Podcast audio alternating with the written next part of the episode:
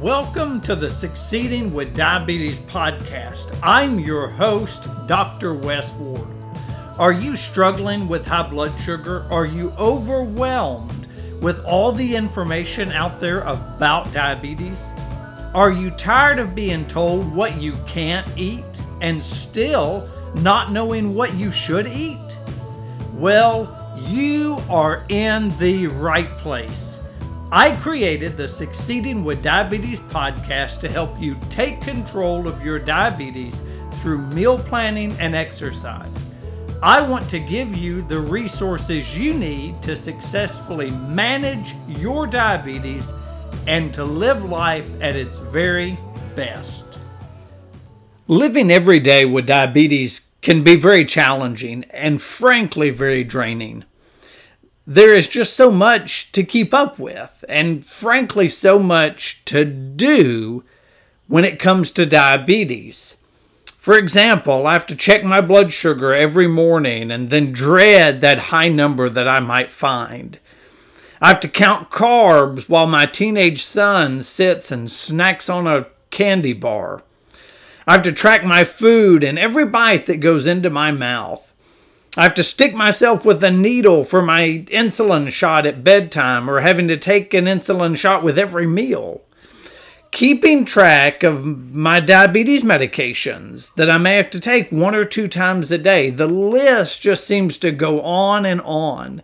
And there just seems to be so much to do when it comes to managing my diabetes. And you know, we've not even discussed yet the fun of going to see your provider every three months and having lab work done and foot exams and all the things that go along with that. And it just seems like the same old song and dance over and over again.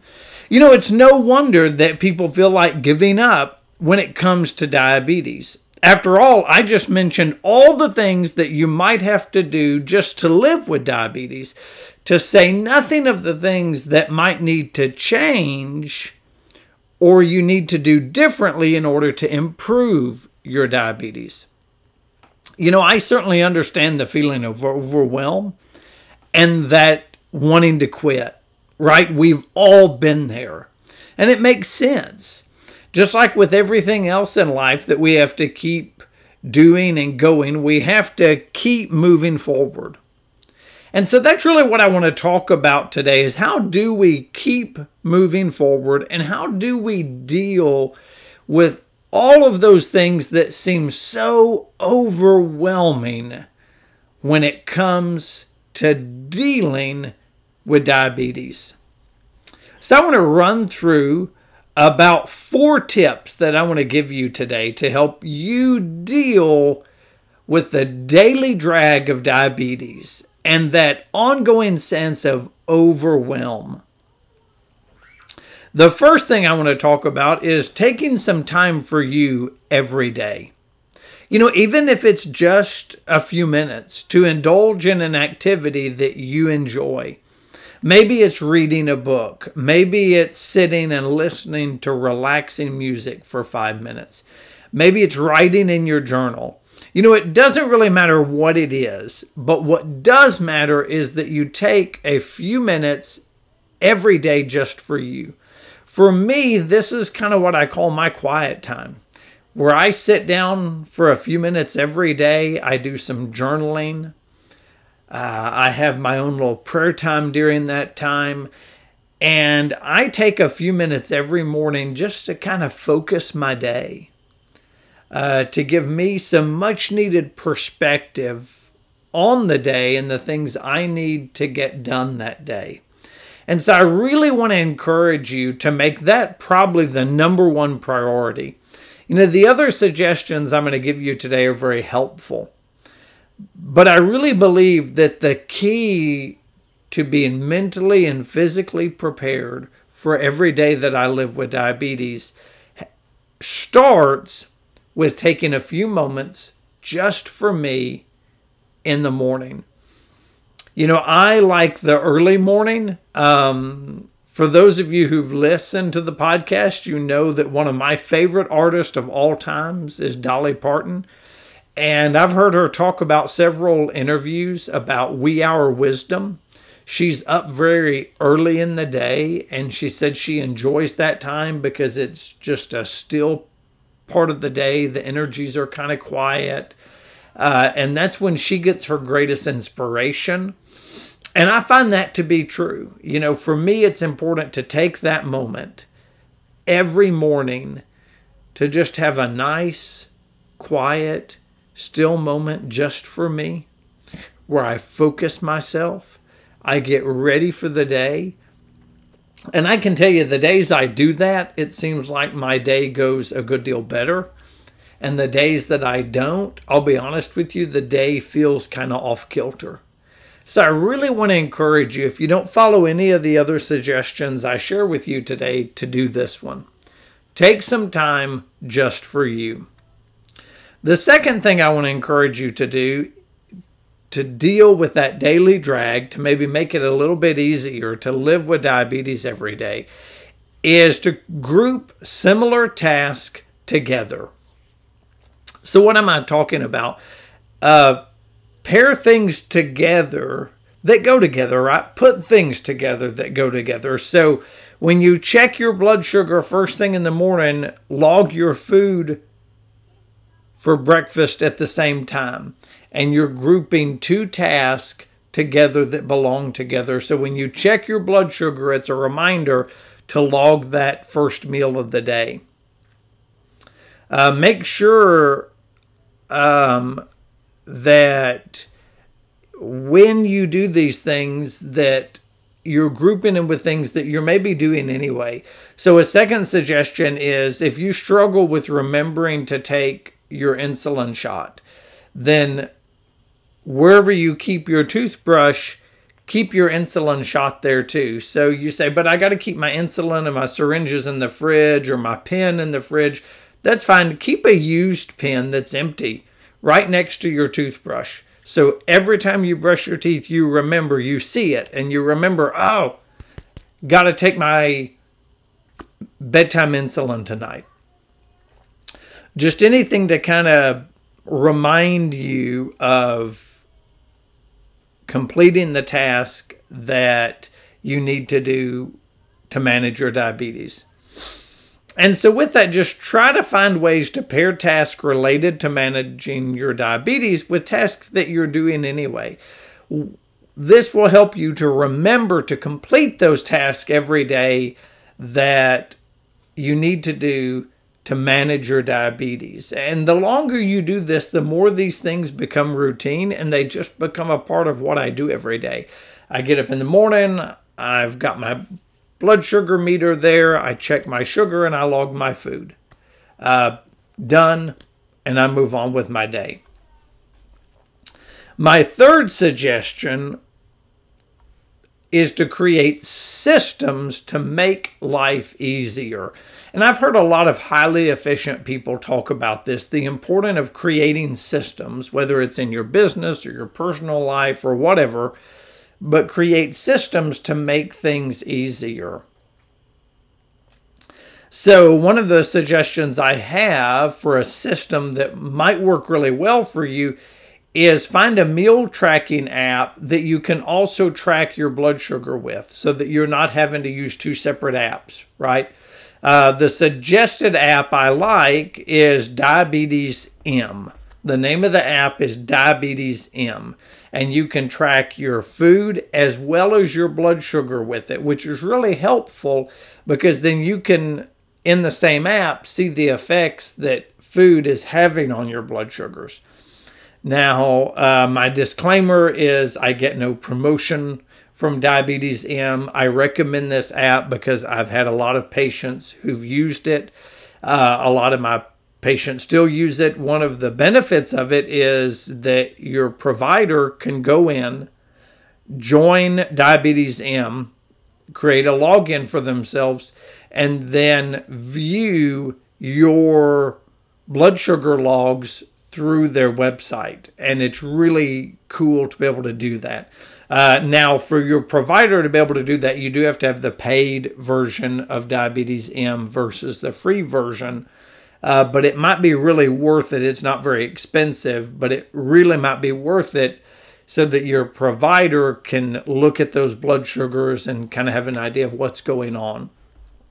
Uh, and it's a great way to involve them in your management uh, so they can see, get a bigger picture of your diabetes. The second suggestion under creating systems to make life easier is find things that make keeping up with diabetes easy for you. Uh, so make it easy for you, right? Your thing might not be technology, it might not be using an app.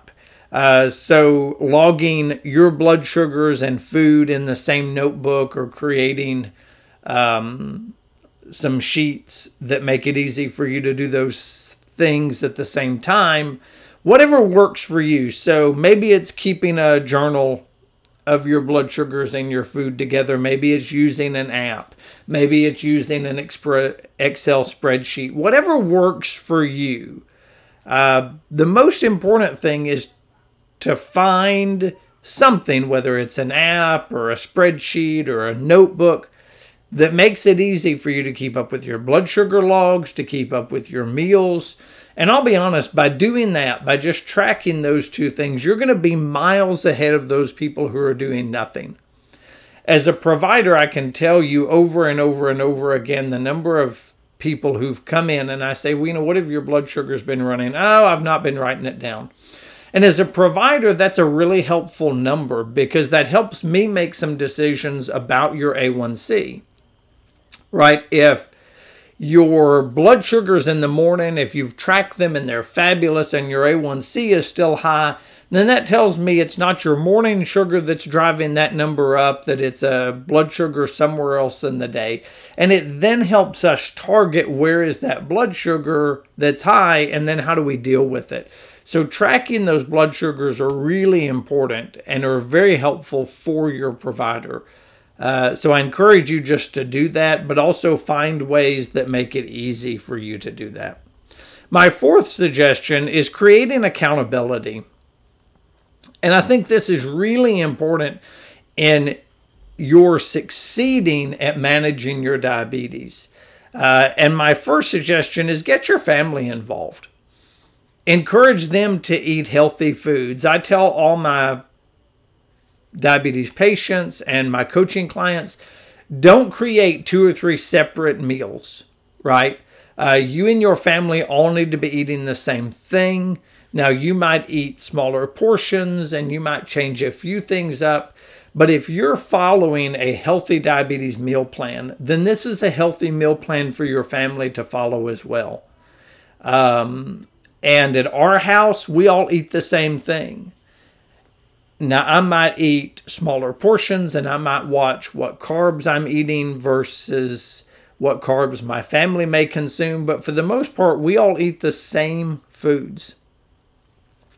And we don't create separate meals because they don't have diabetes. Uh, we all eat the same thing, so get them involved. Uh, just get everybody eating a healthy meal plan. Get them involved in exercise with you. So encourage your kids, your spouse to go on walks with you, get them involved in going to the gym with you. It will create instant accountability because as they develop that as a routine, they'll be more likely to encourage you to go on that day that you're struggling with. I really don't want to go to the gym today. No, mom, dad, come on, let's go. You can do this. The other important thing about creating accountability is discuss your struggles with your family and ask them for help. A lot of the times I see clients with diabetes who just go to their family and say, Well, I have diabetes, so we're all changing and we're all going to start eating the same way. But it's important, and sometimes the family rebels. And so it's important to have that discussion of, look, I'm really struggling with high blood sugars. These are the complications of those blood sugars being high and I need y'all to help me.